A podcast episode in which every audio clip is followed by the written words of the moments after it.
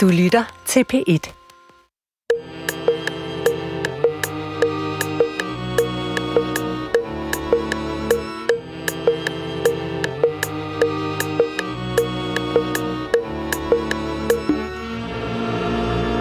Vi tager hvad der kommer. Lidt varmere sommer. Så får vi flere blommer. Og det er fint. Havet stiger Og solen brænder Og varmen holder ved. Der skal ikke så lidt til At få min mund på glæde. Min krop er fyldt med mad og vin Og gløden fra i går.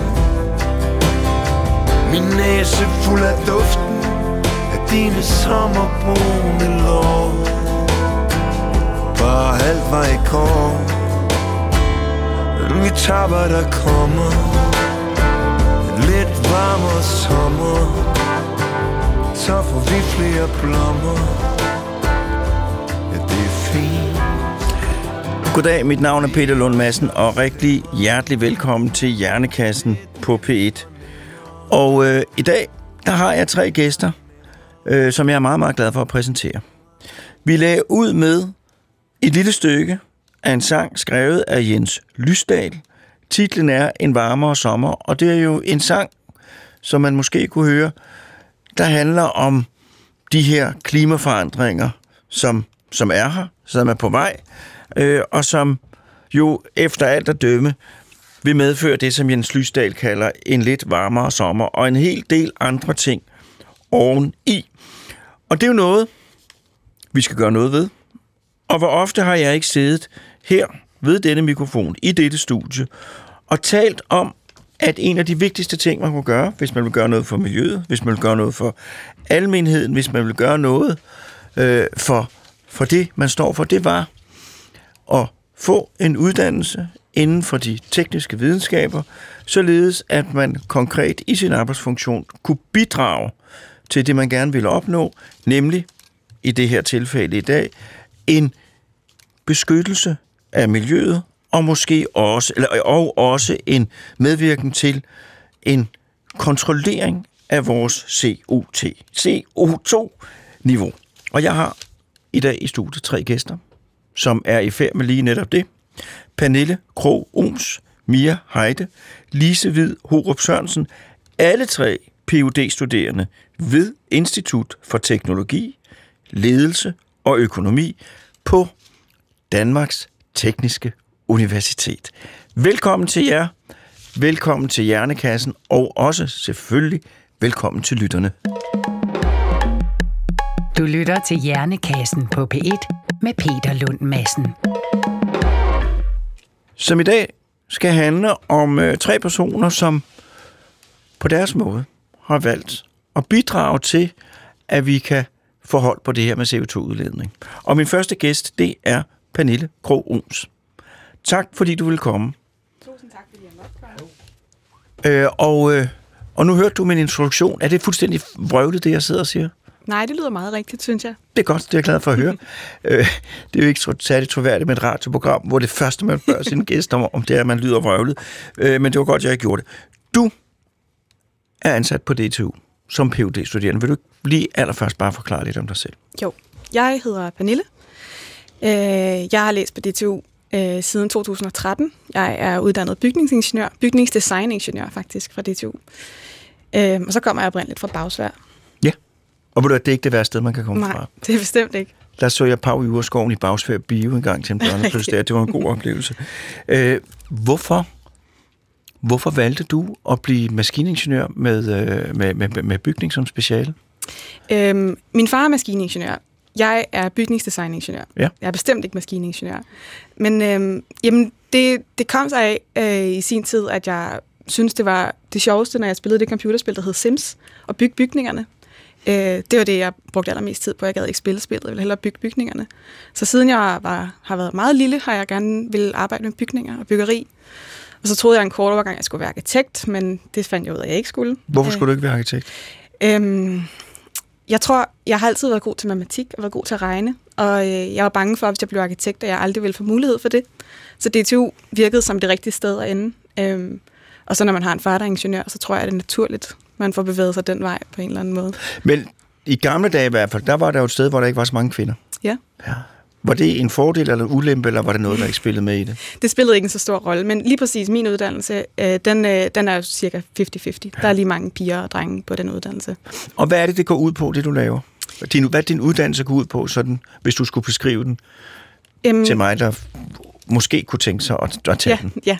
Øh, Min uddannelse den kommer af, at øh, altså, arkitekter og ingeniører historisk set har svært ved at tale sammen, har talt lidt hver deres sprog. Øh, så man tænkte, at det ville være smart at have en uddannelse, hvor at der var nogen, der blev uddannet i at kunne tale både bygningsingeniørernes sprog og arkitekternes sprog. Øh, så både have en forståelse for designmæssigt, men også have en forståelse for det tekniske. Og det følte jeg ret, ret godt plet ned i, hvem jeg var på det tidspunkt, og stadig er. Fordi arkitekterne vil gerne have nogle store, svungne buer, og ingeniører vil gerne have, at de buer skal være så tykke øh, som overhovedet muligt. Lige præcis. Ja, og så synes ingeniørerne, at te- at arkitekterne er sådan nogle folk, der ikke ved noget som helst, og det synes arkite- arkitekterne ja, også. Og der skal du være mellemledet. Det, var, ja. det er i hvert fald grund, altså ja. stenen i uddannelsen, det er, at man skal kunne tale begge sprog. Og hvordan kan du give nogle eksempler på nogle konkrete arbejdsopgaver, man kan udføre? Der er jo så mange, mange, men en af dem kunne være. Øhm, jamen, noget af det, altså, som, vi, som vi blandt andet er blevet uddannet i, det er at sidde og lave sådan noget, noget der hedder parametrisk design, hvor at man sidder med nogle computerprogrammer og modellerer nogle designformer, som både er smukke at se på, men som også er særligt tegnet til og særligt regnet til at kunne holde, øh, bære den kraft, som den konstruktion måtte have. Øhm, og det synes jeg er et perfekt eksempel på, hvordan at man får både det altså ingeniørmæssige styrkelæren ind i noget design på en smuk måde. Det kunne jeg jo forestille for eksempel, hvis man skal lave en bro, Præcis. kunne være øh, den, den, den højbroen Storebælt, som jo både virker det er relativt, nej, er meget, meget stabil og, og meget, meget smuk at skue. Præcis. Det er jo sådan et, et samarbejde, Netop. øh, der har medført det. Og hvad er det, dit phd projekt går ud på? Jamen, så tog jeg jo sådan en afstikker i løbet af kandidaten og endte med lige pludselig at sidde og lave noget helt andet end sådan noget med broer og med, og med parametrisk design. Øh, og kom, blev pludselig bit af en, en bæredygtighedsflue, øh, som så ikke har, har løftet sig siden da. Den er ikke fløjet ud. Den er ikke fløjet ud, den sidder der stadig. Ja. Øhm, så nu, øh, jeg skriver en PhD på DTU, og min PhD den handler om, hvordan, om, om og hvordan byer kan være bæredygtige, og om byer kan være den løsning, vi, vi alle sammen har brug for, for at kunne være bæredygtige. Og kan du give nogle eksempler på, hvordan byer kan være bæredygtige, eller noget af det, du laver? Ja, øh, jeg tror på, at byer kan være en rigtig god løsning i forhold til at blive bæredygtige, fordi at byer typisk medfører nogle medfører, at vi træffer nogle valg, som gør, at det de facto bliver mere bæredygtigt. Som for eksempel, at, at man i København er villig til at bo i en meget mindre lejlighed, fordi at man bor i en by, hvor der er kulturtilbud og jobs og øh, legepladser og caféer lige tæt ved. Øhm, Og man er, det er en del af at bo i en by. Ja, det er en del af at bo i en by og bo i en lille lejlighed, eller en mindre lejlighed i hvert fald. Øh, derudover så kan man jo cykle på arbejde, eller man kan gå rundt. Man er ikke afhængig af at have to biler måske for at aflevere børnene i vuggestue. Så derfor så er byer, den fordrer en, en opførsel, som kan være mere bæredygtig. Øh, og hvis det så også er det mest attraktive valg, hvis det er det, folk gerne vil, og det kan vi jo se, det er, folk vil rigtig gerne bo i København, så er det jo den perfekte løsning, hvor det at være bæredygtig også bliver attraktivt. Og der går det så ud på for dig om at få det... Altså, hvordan skal den by så se ud, hvis den skal være så meget så bæredygtig som overhovedet Præcis. muligt? Og hvordan skal sådan en by se ud? Hvad skal være, hvis der er nogle hovedprincipper? Ja, altså, i langt hen ad vejen kan det i hvert fald være en god idé, hvis byen er tæt bygget, men ikke, ikke for tæt. Men Og tæt, hvad er tæt bygget? Det er det, husene ligger tæt sammen. og der Ja, er- præcis. Ja. København er tæt bygget, for eksempel, ja. så, man, så vi, vi, er, vi har afstande, som vi kan krydse til fods eller på cykel, men, og vi, og der har vi også god adgang til offentlig transport, vi har adgang til metro og busser, som, så vi ikke behøver at have vores egen bil i København. Selvom rigtig mange gerne vil have en bil i København. Ja. og, og hvad mere?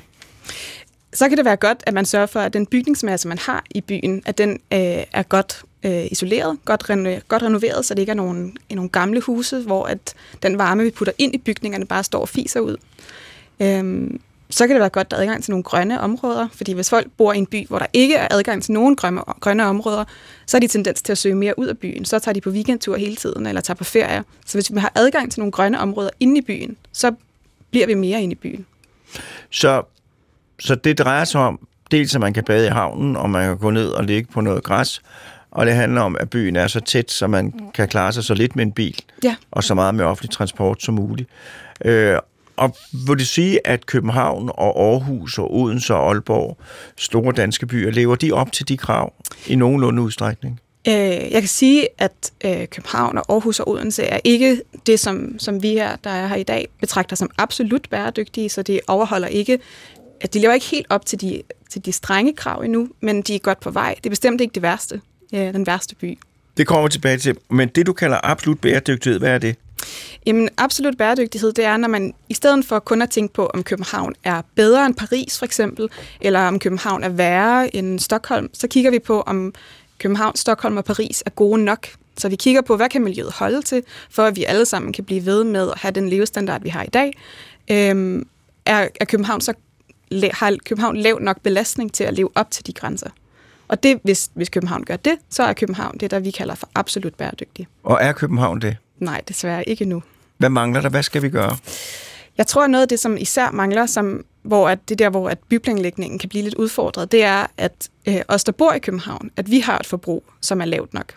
Fordi en ting er, hvad vi kan gøre med, med bygningerne og med offentlig transport, men hvis vi, der bor i København, stadigvæk har en adfærd, som ikke er, som har et for højt belastning, så er der et stykke vej igen. Og hvad er det for en slags, jeg sidder her og bliver nervøs, hvad er det for en slags adfærd? Jamen, det kan for eksempel være, og øh, jamen, nu vil jeg, jo, jeg vil jo nødig sidde og sige noget forkert at gøre, men måske tager man for, på for mange øh, charterrejser, eller måske øh, spiser man lidt for meget oksekød i hverdagen, eller der kan være nogle ting i hvert fald, som måske køber man for meget tøj, øh, som er alt sammen noget, som kan bidrage til, hvis i de, i de rigtige mængder i hvert fald kan bidrage til, at det ikke er bæredygtigt. Det du siger, det er, at et problem ved byer kan være, når der bor så mange mennesker, og hvis de mennesker så har et for højt forbrug, så er byen Ja. ikke bæredygtig. Er der noget, man kan gøre? Det er jo, det er jo adfærd. Er der noget, man kan gøre sådan rent?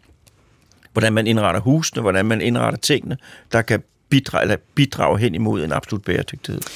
Øhm, altså generelt er det godt, hvis man, hvis man, hvis man laver nogle effektive kvadratmeter, altså nogle, kvadra- nogle kvadratmeter, som er godt udnyttet, sådan så man ikke behøver at have en lejlighed på 100 kvadratmeter, men måske kan nøjes med at have en lejlighed på 70 kvadratmeter eller 60 kvadratmeter.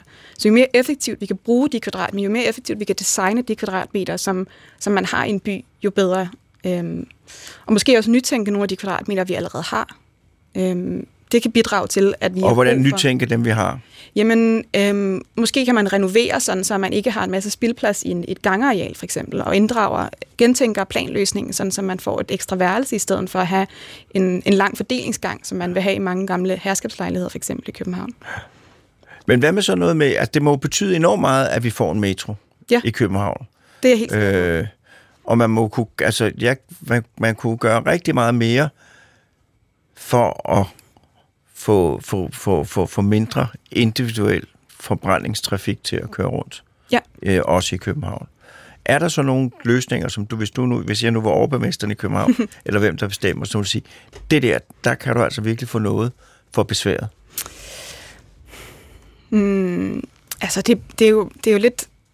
Det er jo, du vil være derude i noget, der godt kunne blive en lille smule politisk jo, men jeg vil jo sige, at vi skulle investere i mere metro, at vi også skulle have metro ned til Brøndshøj.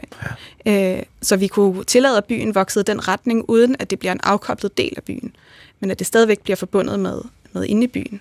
Ved du, hvad jeg vil tænke? Nu ser jeg også, det er meget politisk. Det er ordentligt købet, det er ordentligt købet bedste borgerligt politisk, det er det værste. Øh, nej, men jeg vil sige, at hvis man, hvis man fik opdraget de danske, nej, de københavnske cyklister, som er de eneste, jeg kender til, hvis man fik opdraget dem til i højere grad at køre ordentligt på cykelstierne, så vil jeg personligt, og rigtig mange, jeg kender, i meget større udstrækning bruge cyklen. Ja, øh, fordi at, at jeg synes simpelthen, det er for... Jeg bliver, jeg bliver nervøs af det, ja. Og det afholder mig fra det. Og det er den. Det er en fantastisk transportform. Men jeg får min nervedragt bliver, bliver rystet. Der er for mange idioter, der er for mange, øh, nu vil jeg lige sige rigtig grimt ord, som ikke det men for mange egoistiske mennesker. ja. Øh, og det tror jeg har en kæmpe betydning, at man ikke kollektivt beslutter sig for at sige, nu skal vi simpelthen øh, sørge for, at den cykeltrafik afvikles ordentligt, Ja. så vi alle sammen kan være. Så vil der komme endnu flere. Det, kan, det kan jeg godt forestille mig også. Godt. Jeg kommer tilbage til dig senere. Tusind tak skal du have. Du lytter til Hjernekassen på P1 med Peter Lund Madsen. Næste gæst. Vi taler jo i dag om bæredygtighed, øh, men ud fra en også en mere en målbar øh, synsvinkel. Øh, og min næste gæst, det er Mia Heide. Velkommen til dig. Tak skal du have. Og du kommer fra det samme Ja, institut, det det samme sted. Du er også phd studerende det er jeg. øh, Og vil du ikke også begynde med at fortælle lidt om dig selv? Jo, ja, mit navn er Mia, og jeg er i gang med en erhvervs phd på DTU Management og i samarbejde med NIRAS. Ja. Ja, Og hvad går den ud på? Jamen min PhD den handler om at operationalisere øh, FN's 17 verdensmål og kombinere dem med det, vi kalder absolut bæredygtighed. Godt. Jeg starter, nej, ja, vi tager vi tre. Nu går vi helt, nu går vi helt ned. Jeg vil godt spørge allerførst. Og det er lidt et spørgsmål, vi ikke har forberedt, men jeg tror godt, du kan svare på det. Kan du ikke sige, hvad er en Ph.D. egentlig? En PhD? Ja. PhD er kort for Doctor of Philosophy. Og øhm, i virkeligheden så er det tre års frihed, efter man har taget en masteruddannelse, til at nørde det emne, man synes er allermest spændende. Og jeg er så så heldig at gøre det i samarbejde med en virksomhed, så jeg er sikker på, at der er nogen, der faktisk er interesseret i de forskningsresultater, jeg kommer med, som vi implementerer det og arbejder med deres kunder med det. Så man har tre år, hvor man skal undersøge en problemstilling ved at lave selvstændig forskning, øh, og man gennemgår noget kurser og noget vejledning undervejs. Så, så man kan på mange måder sige, at det er en forskeruddannelse. Det er første step til at blive forsker, ja. Ja. Så når man har en Ph.D., så har man grundkursus, et videnskabeligt grundkursus. Ja. Og, og det, er jo, det, er jo, det, er jo, det er jo godt at have. Så var det de to andre spørgsmål, det må jeg glemt. Det er, jo, hvad? Der er mange, der ved det, men jeg tror godt alligevel, vi kan få det lige på det rene. Kan du ikke fortælle kort om FN's 17 verdensmål? Hvad er det for noget? Jo, det vil jeg rigtig Overordnet gerne. og så det andet også. FN's 17 verdensmål blev øh, lad os kalde det etableret i 2015, hvor at øh, det er første gang, at vi har fået øh, så mange lande til at skrive under på, at det er den her retning, vi vil med vores planet, med øh, alle beboerne på planeten. Det er 17 mål, som sætter vejen for den fremtidige bæredygtige planet. Og øh, de fleste af dem er meget sociale. Så for eksempel mål nummer et hedder ingen fattigdom. Nummer to er stop sult. Nummer tre handler om sundhed og sundhedsvæsen til alle sundhedsøvelser. Nummer fire kvalitetsuddannelse. Og sådan kunne man blive ved. Og du kan dem alle sammen udenad? Ja. Godt. Er det sådan, at hvis det en dag skulle lykkes at få gennemført FN's 17 verdensmål over hele jorden, kan vi så sige, det var det? Så hygger vi os resten af tiden. Øh, det er så lige der, hvor at øh, kernen af min PhD handler om at kombinere verdensmålene med det, vi kalder absolut bæredygtighed. Ja. Så den her en planet tankegang, at vi har et begrænset råderum, begrænset mængde ressourcer, det er begrænset, hvor meget CO2 vi kan udlede for at undgå, at temperaturstigningen øh, bliver for høj. Så øh, verdensmålene mangler lige præcis det øh, perspektiv, og det er min opgave i PhD'en at kombinere de to. Så det du siger, det er, at hvis vi fik gennemført alle de her 17 verdensmål, øh, og så i princippet, at så var ingen fattig, ingen sultet, og alle fik den maksimale sundhed, så vil der stadig være den udfordring, at det formentlig ville medføre en for høj udledning af CO2, et ressourceforbrug, som der ikke kunne rummes på den planet, vi bor på. Ja, og problematikken er faktisk, at det er gensidigt afhængigt, så det ville ikke kunne lade sig gøre at nå verdensmålene uden absolut bæredygtighed. Fordi vi ville simpelthen ikke kunne brødføde alle mennesker på planeten, så vi vil for eksempel slet ikke kunne nå mål nummer to, hvis vi ikke også får styr på klimaforandringerne. Så de er gensidigt afhængige. Og hvordan er det så, du konkret, hvad drejer dit arbejde så, så konkret om i den sammenhæng? Jamen, jeg arbejder ud for det koncept, der hedder donut-økonomi, som handler om, at inde i midten, der har vi en cirkel, der består af alle, alle menneskerne på kloden, som skal have opfyldt deres behov. Ja. Og så tegner vi en cirkel rundt om den, og det er vores ene planet. Det er vores råderum, miljømæssigt råderum, og det handler om, at vi skal finde ud af, hvordan vi opfylder alle menneskers behov inden for det begrænsede råderum. Og det operationaliserer jeg så. Og hvad Øhm, betyder opera? Opera, opera jeg kan ikke engang sige det. Opera, journalisere. Ja.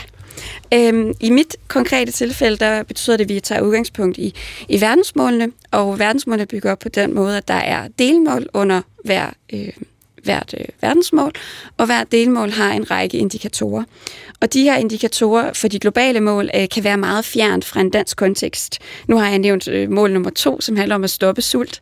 Det kan være meget fjernt, og især når vi snakker i dansk byggebranche, som jeg også arbejder med. Og der prøver vi simpelthen at oversætte dem. Hvad betyder det her mål i en dansk kontekst, og hvad betyder det i en dansk byggekontekst?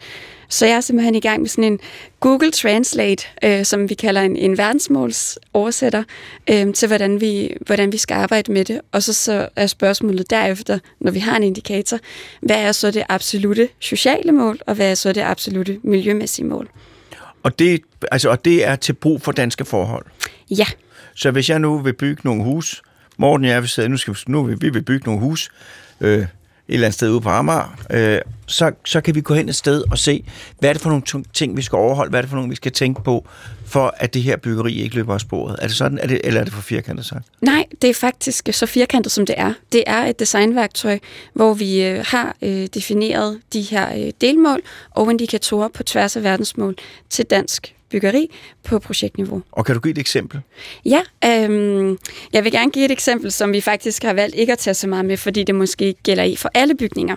Men netop for verdensmål 2, som jo handler om at stoppe sult, der kan man sige, at er det overhovedet relevant i en dansk kontekst? Og det er der måske mange, der vil sige, det er det ikke. Nej, der er masser af mad. Ja, men øh, der er så meget mad, at over 50 procent af den danske befolkning er overvægtige, og vi bruger 90 procent af vores tid indendør i bygninger. Så måske man kunne designe bygninger... 90 procent af vores tid indendørs i bygninger. Ja, så måske man kunne designe bygninger til, at man bevæger sig lidt mere i løbet af dagligdagen. Måske man kan sørge for, at trappen den er tydelig, når du går ind, og du vælger trappen frem for elevatoren. Det kunne være sådan et designvirkemiddel til at, at gøre, at folk for bevæget sig lidt mere. Vi måske kan arbejde med et andet element af af stopsult, eller det vil sige, hvis vi oversætter den til en dansk øh, kontekst, så er det måske begrænset fedme, øhm, eller begrænset overvægt. Øhm, et andet eksempel kunne være verdensmål nummer 10, som handler om at reducere ulighed. Og det kan også blive meget politisk i, i Danmark. Hvad er, hvad er ulighed? Men øh, når vi snakker bygninger, så er det måske et design til alle. 30 procent af den danske befolkning vil betegne sig selv som at have en eller anden form for handicap. Det er en ret stor andel, og det kan være alt fra at have lidt gangbesvær, at være ældre, eller være, øh, have brækket ben og sidde i kørestol. Det kan ramme os alle. Øh, men 30 procent er en ret stor andel, som vi måske kan blive bedre til at inkludere i vores design. Og der er et designværktøj, der hedder Universal Design, som netop handler om det at designe til alle. Design til mangfoldigheden. Og et klassisk eksempel, det er, at øh, jeg så det her billede af en kvinde, der sad i kørestol på tydeligvis øh, højt op i en bygning i et øh, udsigtstårn. Men øh, den sidste meter, den er materet, så hun kan ikke se ud af det her glas. Så hun har ikke den samme funktion som resten. Hun har adgang, og det står i bygningsreglementet, at man skal have adgang, men hun har ikke Hun den samme adgang til funktion. en materet rude. Jamen, det er Ja. adgang. Ja, så hvis man var dværg eller øh, barn under 10 år, så ville du simpelthen ikke have den her funktion, som alle andre har. Og det kunne vi måske blive bedre til. Og det, det er jo en, en kæmpe fortolkning af et verdensmål, men det er jo ret intuitivt, når jeg siger det højt, at det kunne vi jo godt blive bedre til i, i Danmark. Så, jamen altså, det, det giver jo fuldstændig mening, og det der, det første, du taler om, synes jeg har, se, har jeg set implementeret i Japan, netop det der med, at, at man lægger an til at fra metroen, der går man op ad trappen, øh, øh, og det betyder jo enormt meget. Mm. Øh, jeg boede i USA i halvandet år, hvor at der er en rulletrap foran en, altså når man går ud, ud øh, og jeg, jeg blev fed og fik meget, meget dårlig kondi lynhurtigt, øh, fordi at den der dagligdags konstante øh, småmotion betyder øh, enormt meget. Så, så det, kan du give nogle andre eksempler? Fordi det er jo, det er jo fuldstændig meningsfuldt. Ja, altså de to første, jeg gav, det er jo der, hvor det bliver øh, meget på den sociale side. Ja. Så der er et verdensmål øh, nummer 12, som handler om ansvarlig forbrug og produktion. Og den er især ressourceorienteret, også, også på CO2-ledning, men, men i forhold til, at vi har begrænset mængder ressourcer, og det er jo ret oplagt i forhold til byggeri, fordi vi bruger enorme mængder materialer netop i vores bygninger. Så der er nogle, der kan man oversætte det til, jamen, hvordan kan vi bruge genbrugte materialer, når vi bygger noget nyt, og hvordan kan vi sørge for at lave det, som vi på flot dansk kalder design for disassembly. Øhm, altså vi kan skille tingene ad igen og genbruge materialerne ved endt levetid. Så der er nogle virkemidler der, man, man virkelig kan, kan bruge, så vi er bedre til at bruge vores øh, ressourcer effektivt. Altså, og der nu spørger jeg, fordi jeg ved, ikke- jeg ved ingenting om byggeri. Øh, hvad er det, altså, hvad, hvad er det, der er så ressourcekrævende ved at bygge? Man bygger vi- det koster noget cement, men så står det der jo enormt lang tid. Forhåbentlig, Ja. hvis vi har designet det godt. Men hvis, hvis, hvis du nu skulle sige til, hvor er det virkelig, at det koster i ressourcer øh, at bygge? Der er flere, som oftest øh, slår ud i, når vi laver det, der hedder en LCA, en livscyklusanalyse. Og det er sådan en, en, en, en analyse af, fra I bygger det her hus, og til at det er færdigt som hus, hvor meget energi går der så? Eller Øh, ressourcer går der så? Ja, og faktisk ikke bare, når vi bygger det, men helt fra råstof, materialeudvinding til konstruktion ja. og produktion, brugsfase og endt levetid Ja. ja. med genanvendelse. Øhm, og det, der ofte slår ud, det er vores beton. Nu nævner du selv cement. Beton kræver rigtig meget sand, grus og sten. Det gør bygninger generelt. Øhm, og det er i og for sig ikke sådan et kæmpe problem i forhold til, øh, hvor meget CO2 det udleder. I hvert fald ikke brugen af sand, grus og sten. Men det er et spørgsmål om, hvor langt det skal transporteres, for vi kan få det. Øh, fordi det er attraktivt, som Pernille lige snakker om, at bo i byer. Så vi vil bygge rigtig meget i byer, og så bliver der pludselig længere og længere, vi skal transportere alt Store mængder af beton. Ja. Så, øh, så noget som stål øh, slår meget ud, og så faktisk også solceller og installationer, øh, hvor vi bruger nogle forskellige typer metaller, øh, er det, der, der ofte slår ud i vores LSA-beregninger. Og er det her noget, der betyder noget på verdensplan? De ressourcer generelt, der bliver brugt til byggeri, Ja, konstruktion, det er noget, som er en stor del af, af ressourcebelastningskagen. ja, vi ligger i en størrelsesorden af en tredjedel, der går til byggeri. Så en, en- tredjedel CO2-udledning stammer fra byggeri. Ja, Så, så det har, er, og så har jeg ikke pyntet på tallene. Det er så har nok, du ikke pyntet på tallene. øh, det er også P1. Jeg pynter på. Nej, men så det her, det er altså noget, jeg bare, hvis det er en tredjedel, så er det noget, hvis man kan gøre noget her, så betyder det noget. Det ikke? batter. Fordi Det batter. halvdelen af en tredjedel, det er en sjettedel, det er meget. Det er meget. Ikke? Nå, og der er, hvad, hvad kan man så gøre der, siger du? Øhm, jamen, der er utrolig mange virkemidler, vi kan tage Ja. fat i, og jeg tror ikke på, at vi kommer igennem en grøn omstilling, øh, hvis vi skal kalde det det, slet ikke på verdensplan, medmindre vi satser på mange forskellige virkemidler. Nu var Pernille inde på, at folk bor i byer, så er de villige til at bo mindre. Det er et et kæmpe virkemiddel, at hvis vi halverer vores areal, så halverer vi stort set også vores, øh, vores belastning fra materialerne, men vi halverer også vores energiforbrug. Stort set. Så det er et kæmpe virkemiddel. Så er der sådan noget med levetidsforlængelse, altså at renovere bygninger frem for at, at bygge nye. Det er et meget kraftigt virkemiddel til at nedsætte øh, CO2. Så er der sådan noget omkring, og, og, og, og i øvrigt for at, at levetidsforlænge, så er det også noget, vi tænker os om, når vi designer. Det skal jo også være lækkert, det skal være noget, det skal designes til mennesker, for vi risikerer, og det er det værste, der kan ske, det er, at det kun står 8 år, og så river vi det ned. Og det har vi jo desværre set nogle eksempler på. Og det vil være langt bedre, og så lægge flere kræfter i at få designet noget godt, som mennesker kan lide, som så kan få lov at stå i 100 år plus. Det vil være, det er noget af det, af det bedste. Så hvis jeg skal opsummere, så er det øh, vælge de rigtige materialer, Ja. øh, og øh, vælge så god pladsudnyttelse som muligt, og måske noget af det vigtigste, bygge noget, der er i en så høj kvalitet, at folk gerne vil bo i det i lang tid, Ja. øh, og ikke bliver trætte af det i løbet af, af ganske kort tid. Ja, og ja. vi kan også tilføje til at vælge de rigtige materialer, så betyder det genanvendte materialer eller biobaserede materialer. Og hvad er biobaserede materialer? Biobaserede materialer kunne fx være træ. Det kunne være, når vi vælger isolering, at vi vælger papiruld eller træfiberisolering. Der kommer mange nye innovative produkter på markedet nu, så det skal man holde øje med. Det er spændende, hvad man finder ud af, man kan isolere med. Og nu spørger jeg dig, fordi det er jo jeres speciale. I kan fortælle konkret, om det har en betydning. Alt det her, du sidder og snakker om, er det så sådan noget, som man kan sidde om, ja, nu har jeg lavet det begge eller er det virkelig noget, der betyder noget? Det betyder noget. Det betyder noget. Du spiller øjnene op. Jeg kan se, det betyder noget. Så simpelthen, hvis vi efterfølger de her ting, så har det en konkret, betydende indflydelse på vores CO2-aftryk. Det har det. Ja. Spørgsmålet er, om det så er godt nok, om det bliver absolut bæredygtigt. Og det er det her, jeg siger, at vi skal satse på rigtig mange virkemidler. Fordi vi kan ikke blot tænke på at bruge genanvendte materialer. Øh, fordi hvis vi glemmer det element øh, med størrelsen af bygning, og vi bygger en, en pas, et parcelhus på 200 kvadratmeter til en person, så bliver det aldrig bæredygtigt. Og byerne bliver store. Og det gør de. Øhm, så man er nødt til at, at huske alle virkemidlerne, og det er jo så heldigt, at vi har en palette af 17 verdensmål til at, at guide os i, i det program, jeg er ved at, softwareprogram, jeg er ved at udvikle.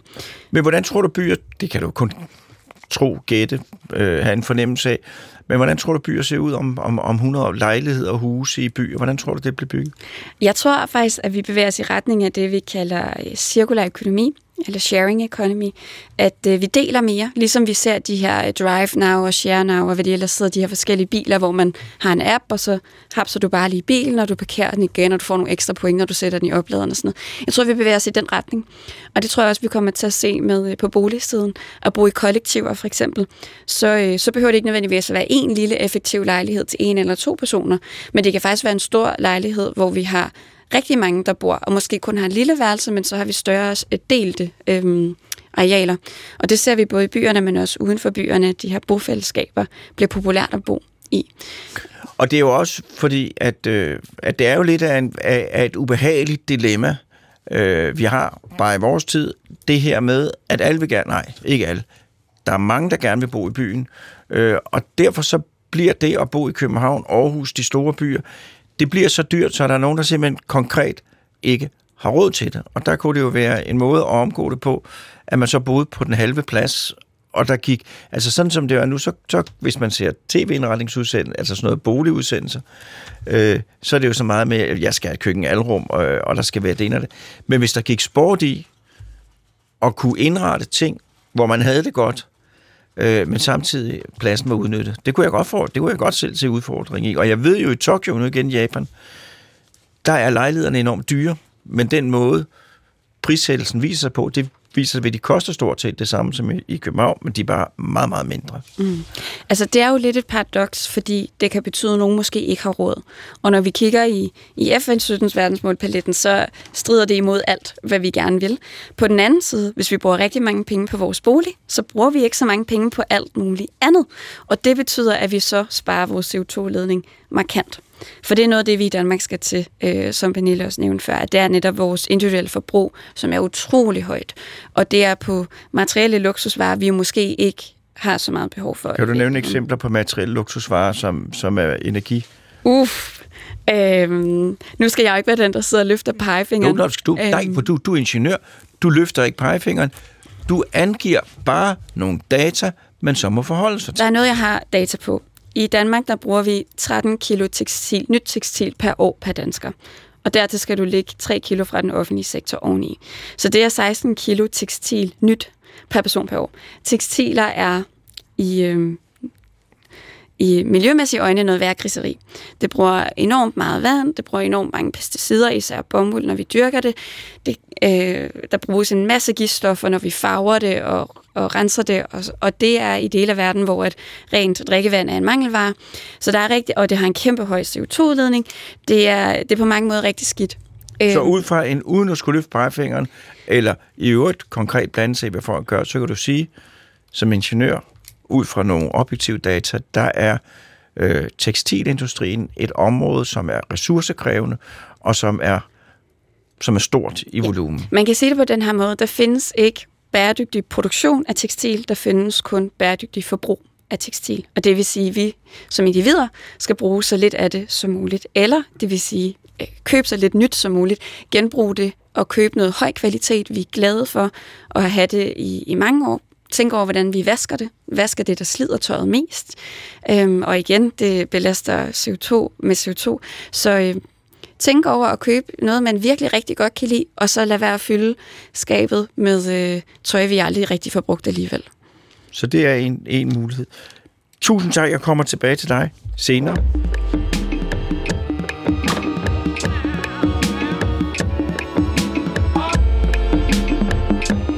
Lytter til Hjernekassen på P1 med Peter Lund Madsen.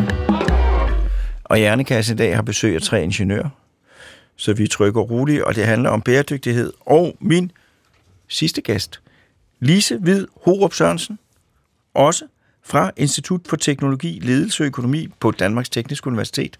Velkommen til dig. Tak skal du have. Du er også phd studerende øh, og du kommer fra VIA. Men kan du fortælle lidt om dig selv også? Udover ja. det. Udover det. Øh, ja, øh, som de to andre piger, så har jeg læst på DTU, øh, bygningsingeniør, og så har jeg øh, startet en PhD. Men inden jeg startede min PhD, har jeg arbejdet et par år hos Rampel. Så min PhD er faktisk også, ligesom Mias, en erhvervs-PhD øh, i samarbejde mellem Rampel og DTU. Og det fik jeg ikke spurgt ordentligt til før, så kan du ikke lige forklare, hvad er en erhvervs -PhD? En erhvervs er, hvor man er ansat i virksomheden i stedet for hos universitetet. Og så øhm, bliver man lønnet på en lidt anden måde, fordi man er inde over virksomheden i stedet. Øhm, men det primære, der er anderledes, det er, at vi ikke underviser, ligesom øh, universitets gør nødvendigvis. Og så øhm, skal vores forskning helst have relevans for industrien, så den virksomhed, man er ansat i. Så det er et, øh, det er et, øh, et, et samarbejde mellem den offentlige forsknings- og uddannelsesinstitutioner og så en privat virksomhed. Ja, lige præcis. Hvor man kan udveksle erfaringer, og det betyder også, at når du er færdig, så vil, der jo også, så vil du have kolleger begge steder, øh, som, som man kan bruge til øh, at hjælpe hinanden. Ja. Hvorfor blev du ingeniør? uh, det er et stort spørgsmål. Um, uh, det er, bedst, det er tit ja. de bedste spørgsmål. ja. Um, jeg tror, at, um, at min ingeniøruddannelse er jo sådan en, en teknisk uddannelse, men med et præg af design indover. Så jeg tror, det, der tiltalte mig, var øh, at beholde matematikken, men at få lov til at lave noget kreativt også. Og så øh, bygninger er sådan en, øh, man, en, en ting, man kan tage og føle på. Jeg har været med til at bygge det her. Jeg har været en del af det her produkt, hvor der er mange andre ting, hvor det er sådan måske lidt mere øh, fluffy, hvad man har har det er altså set. Man kører rundt med børnebørn. Den der er bygget, den er bygget. øh, jeg synes, du sagde en ting, som gør mig glad, men som også, vi har meget sjældent hørt, det er, at du fik lov til at beholde matematikken. Ja. Der er jo meget få, ja. eller der er mange mennesker, som ikke er så glade for matematikken. Hvorfor er du så glad for matematikken? Jamen, jeg tror, at øh, hvis matematik falder en lidt, så, øh, så øh, er det noget, man holder af, fordi det ligesom øh, giver mening, og der er et resultat, og øh, sådan det, så jeg tror, at på den måde, så er matematik tit for, for dem, der øh, hvor det flyder i skolen med matematik, så er det sådan det fag, der er rarest at lave, hvor de andre, de kræver lidt mere. Så for dig har matematik simpelthen bare været... Øh, jamen, når jeg, når jeg ruder rundt i så er det fordi, jeg møder tit folk, som egentlig grundlæggende gerne vil lave noget teknik, naturvidenskab, men matematikken synes, de er dødssyg. Og det er jo ligesom nøglen til alle de andre ting. Ikke? Jo. Øh, og, og der er jo stor forskel på, hvor let det flyder ja. øh, for folk. Jeg, det der grammatik, jeg kan simpelthen ikke finde ud af det. Nej. Altså med substantiver. Jeg kan, jeg skal arbejde tre gange så meget som andre. Øh, og, og sådan er det jo bare. Og sådan er det jo også med matematik. Øh, ja. For nogen, så kører det. Ja, og jeg tror, hvis man er god til matematik, så bliver matematik ens frirum, og hvis man, hvis man har øh, sprogfag, så er grammatikken det lette i faget, og sådan, fordi der er ligesom nogle regler, man kan forholde sig til, og sådan, det er meget øh, sjovt, hvordan det, øh, det er meget forskelligt jo. Så. Ja, men du er, du er glad for matematik. Ja. øh, og har fået lov at beholde den. Og hvad går dit phd projekt ud på? Mit phd projekt Øh, Jamen, jeg nåede lige at nævne, at jeg arbejdede et par år i, øh, i Rambøl, inden jeg startede mit PhD. Og jeg arbejdede som bæredygtighedskonsulent, hvor jeg sad øh, i en byggeriafdeling og kvantificerede miljøpåvirkninger af forskellige designløsninger. Så arkitekterne tegner et hus, og så øh, ved de ikke, hvilken ydervæg de skal vælge, og så tegner de to forskellige ydervæg, og så regner jeg på, hvad er miljøpåvirkningen af den ene væg kontra den anden væg. Og, så, og, og er det så noget med miljø miljøpåvirkningen, den er 7, eller hvordan, hvordan, ja, så hvordan kan det være sådan, den er 7 kilo CO2 per kvadratmeter, og det her designalternativ med noget mere træ for eksempel, det kunne være øh, 5 kilo CO2 per. Og så og, har man sparet en eller anden procentdel. Og det er jo i virkeligheden en ekstrem kompleks beregning, fordi du skal jo både beregne, hvordan det varmeisolerer, og hvor materialerne kommer fra, alt muligt. Ikke? Ja. Er det ikke rigtigt? Jo. Det er ikke noget, man lige sætter sig ned og gør. Nej, så det kræver en lidt større beregning, men sådan grundprincipperne er, øh, er til at forstå. Ikke? Altså, ja. ja.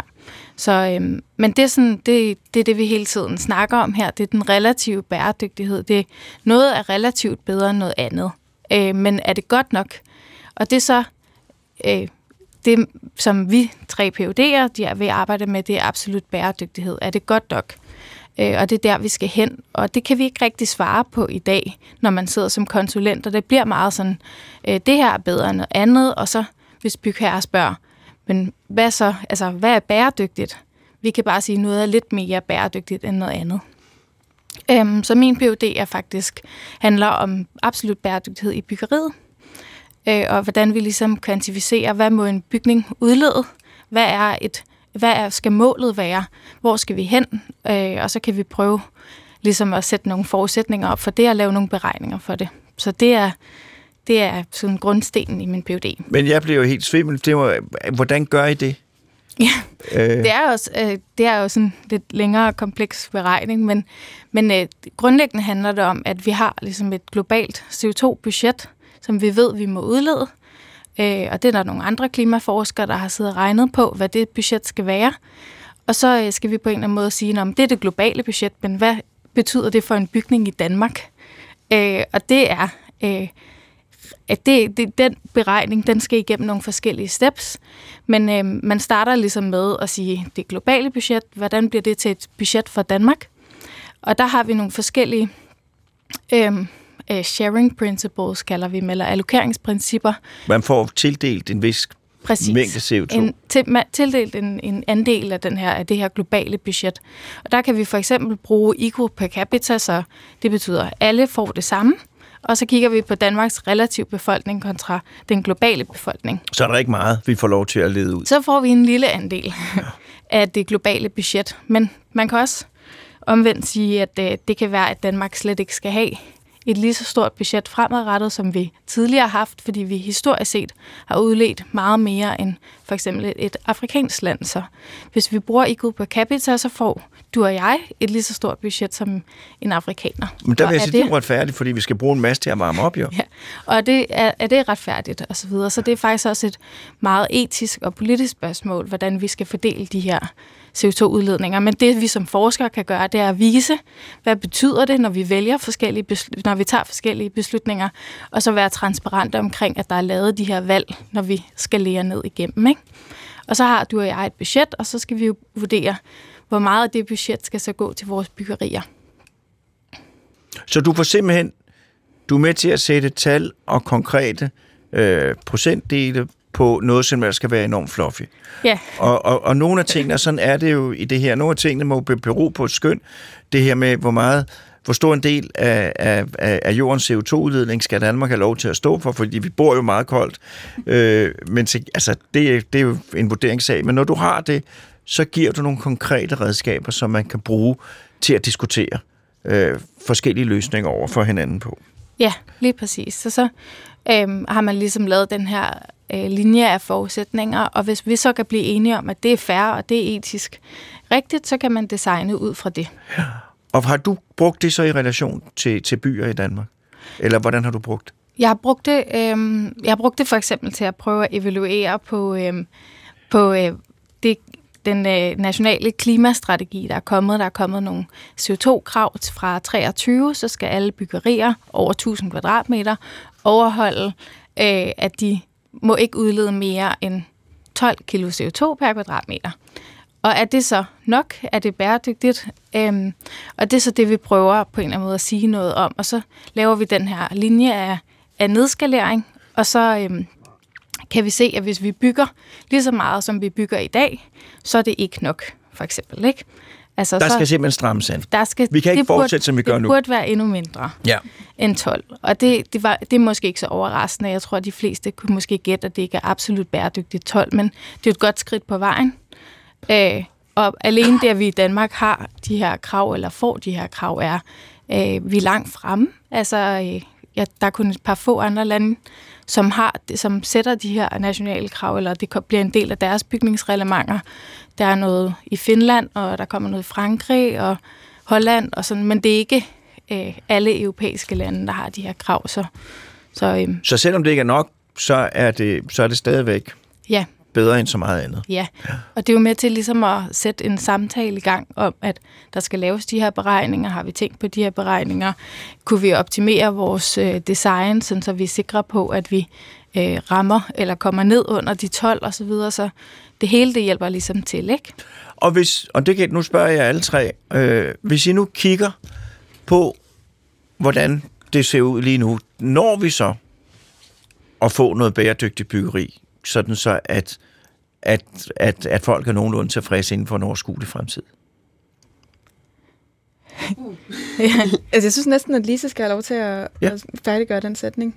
Øh, at jeg bliver lidt i tvivl, om du sidder og tænker på, om jeg skal snakke om den frivillige. Det er nemlig ja. det, jeg tænker. Så, Du skal snakke om lige, hvad du ja, vil. men det er fordi, når Pernille hun sådan sender bolden videre, så ved jeg, at hun lægger ord i munden på mig. øhm, ja, Udover den nationale strategi, så er der ligesom lovgivning, men så er der også en frivillig bæredygtighedsklasse, som man kan vælge at overholde, og den kan vi se kommer længere ned og kommer godt derhen af. Så det er jo, der er i hvert fald en mulighed for at give bygherrerne øh, et incitament for ligesom at sige, at vi vil ikke kun overholde lovgivningen, vi vil også overholde den frivillige bæredygtighedsklasse. Så det, det er der. Men hvis nu, at hvis nu igen sådan grov ordnet, at vi så siger, at nu, nu, nu, nu skal det være alvor. Øh, øh, de, er, de er strammerne, strambukserne får lov til at besvare, nu, eller til at bestemme. Nu skal vi simpelthen have lavet det her byggeri i Danmarks byer, sådan så det overholder øh, altså nogle fuldstændig rimelige krav. Og det skal være mindre huse, og der skal ikke være så meget cement. Øh, tror, og det hele bliver, det bliver gennemført i god orden over en 30-årig periode. De byer, der vil komme ud af det, vil det være byer, som er lige så gode at bo i som dem i dag, eller vil det være bedre byer? Eller vil det være, at vi sidder i nogle små sildåser og kigger ud af, af, af sådan en lille bit vindue? Øh, har I nogen fornemmelse af det? Kan man gennemføre det her, uden at det går ud over vores livskvalitet? Og Altså- vores glæde over at være mennesker?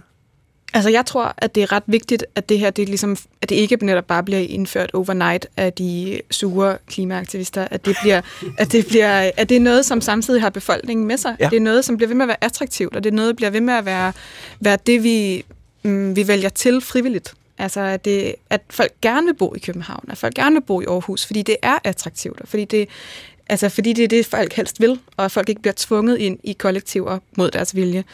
Øh, Det tror jeg er, er ret essentielt for, at det her bliver en succes, og for at det ikke bliver noget, man gør oprør mod om fem år eller ti år eller et eller andet.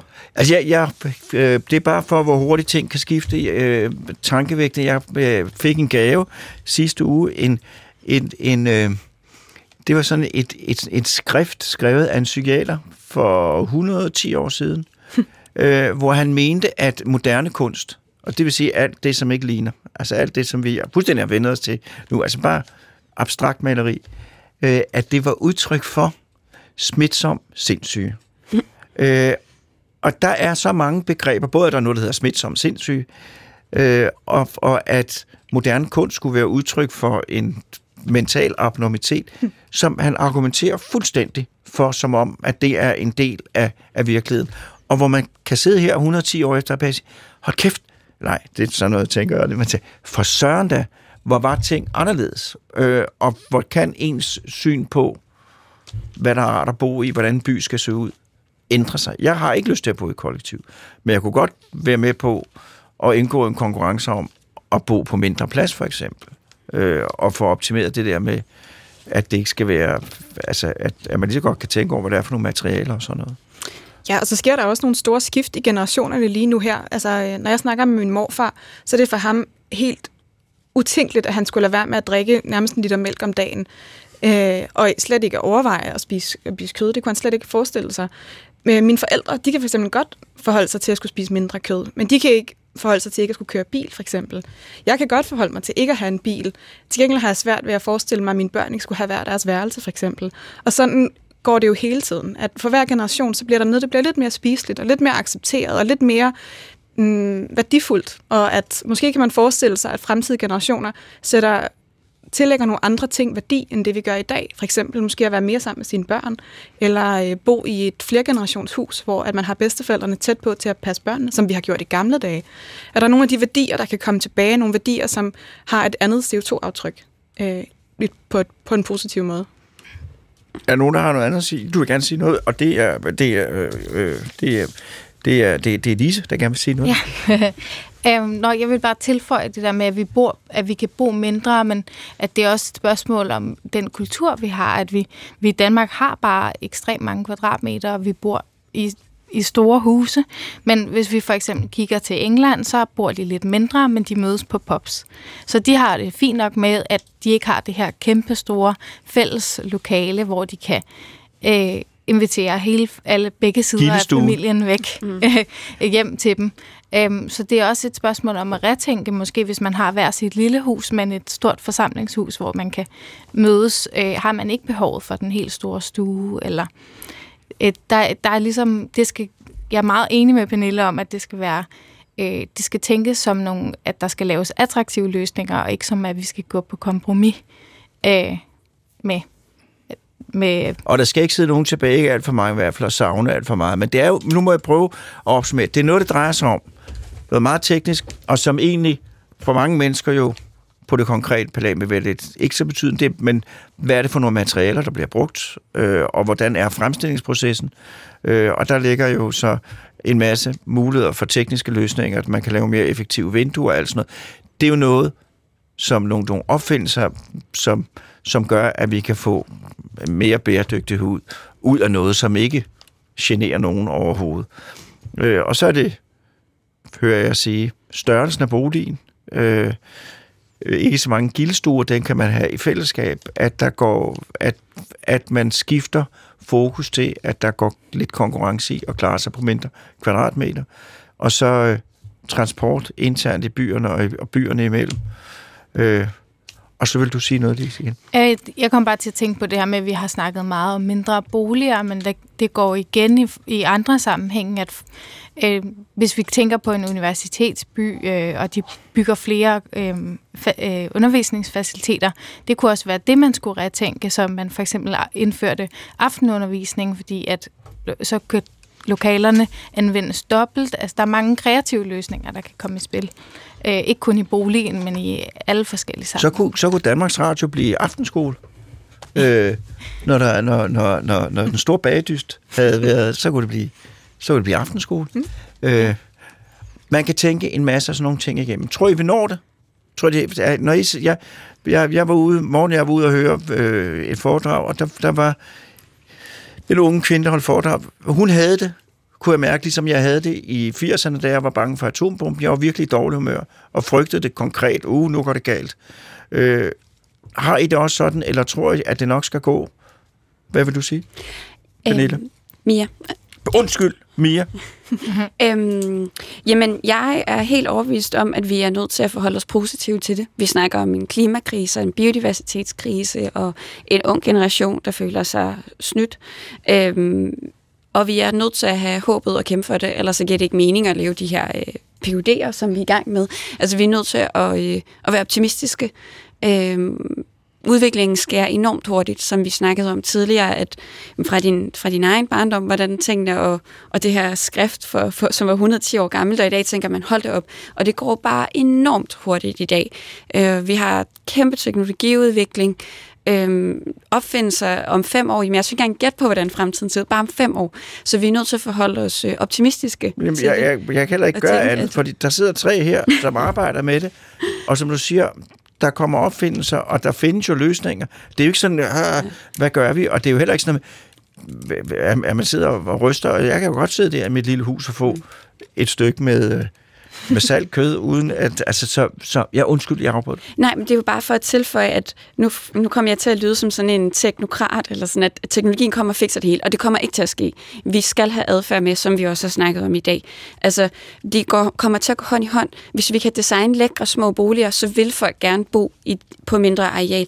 Men det kræver den adfærdsændring. Hvordan bor man så i en, i en mindre lejlighed? Eller er det okay at begynde at gå i genbrugsbutikken og købe tøj? Er det øh, okay at spise vegetarisk øh, i alle hverdage, og så er det noget, vi forkæler os med en gang om ugen at spise kød? Altså, der skal rigtig mange forskellige tiltag til, også på det individuelle plan. Ikke kun på det individuelle plan, men der er altså en adfærdsændring, der skal til. Ja. Øh, men vi ser jo heldigvis den her bevægelse, og især fra de yngre generationer, som vi også snakkede om før, at der er en kæmpe villighed til at leve anderledes. Og som du spurgte før, jamen bliver det så bedre? Og det tror jeg faktisk, det gør. Men altså, nu er det jo også, når, når jeg spørger her, og I svarer, at var det ikke en tredjedel af CO2-udledningen, der kom fra byggeri, så er det jo en af de helt store sektorer, hvor adfærd og ændringer virkelig betyder noget. Ikke? Mm. Du ville sige noget, Pernille? Jamen, jeg, vil, jeg var faktisk bare helt enig med Mia. Jeg kan ikke forestille mig, at det ikke kommer til at, at blive... Altså, at vi, at vi ikke kommer i det i møde. Altså, med alt- med alt det arbejde, vi lægger i det, med al den tid og kræfter, vi bare lægger i det, og altså hele vores afdeling, hele instituttet på DTU, universiteter i hele verden, vi har kollegaer over hele verden, der arbejder med det her.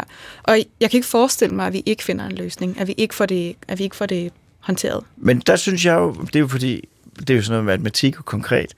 Men jeg synes jo, det er jo smukt, det arbejde, I laver, hvor I giver nogle konkrete muligheder for at forholde sig til nogle ting. Øh, og hvor man kan sige, det her, det er mere effektivt end det her, og det er en mulighed, man kan gå. Det er jo det, er jo det der gør mig tryg. Øh, hvis jeg har... Øh, hvis, hvis der kommer vand ind i, i min stue, så vil jeg sige, hvor, hvor kommer det ind? Det kommer ind derovre, hvad gør vi? Øh, den slags løsninger, jeg godt lide. Så jeg vil, jeg vil i hvert fald, øh, og nu er jeg lidt for tidlig på taksigelserne, øh, men det, jeg skal nok redde den ind med lidt vandtræderi bagefter. Jeg vil i hvert fald i første sige tak, fordi at I kom, men også tak, fordi at I gider. Øh, og jeg synes, det er den helt rigtige øh, tilgang. Øh, og, øh, og jeg synes, øh, at, øh, at det er jo vigtigt, at det skal nok gå. Øh, det, øh, det skal nok gå, og så kommer der nye problemer øh, bagefter. Jeg kan sige, og det er noget, der kommer i en senere hjernekasse, vi har ikke programsat det, øh, men vi har fået kontakt til Danmarks rumsikkerhedschef, øh, og øh, han frygter, jeg kan ikke huske, hvad det hedder, men det er sådan nogle stråler, der kommer fra solen, der kan slå internettet fuldstændig ud. Ikke? Prøv lige at tænke på det. Mm. Øh, der er masser af ting, men vi finder også løsninger på det. Øh, men i hvert fald, så vil jeg sige tusind tak, fordi I kom. Tak for jeres arbejde. Øh, og, øh, og så kan, vi, så kan vi sidde i vores smukke, træfyldte lejligheder og nyde, hvordan det hele er logisk ordnet. øh, og det der med, at man skal kunne tøj og god kvalitet og ikke så meget, den er jeg helt med på. Det er, det, det er den nemmeste ting i hele verden. Tak fordi I kom. Og så vil jeg sige øh, tak til, til lytterne, og tak til Morten. Og næste gang, så handler det om rum, tid og afstand. Det bliver meget konkret. Gå på opdagelse i alle DR's podcast og radioprogrammer. I appen DR Lyd.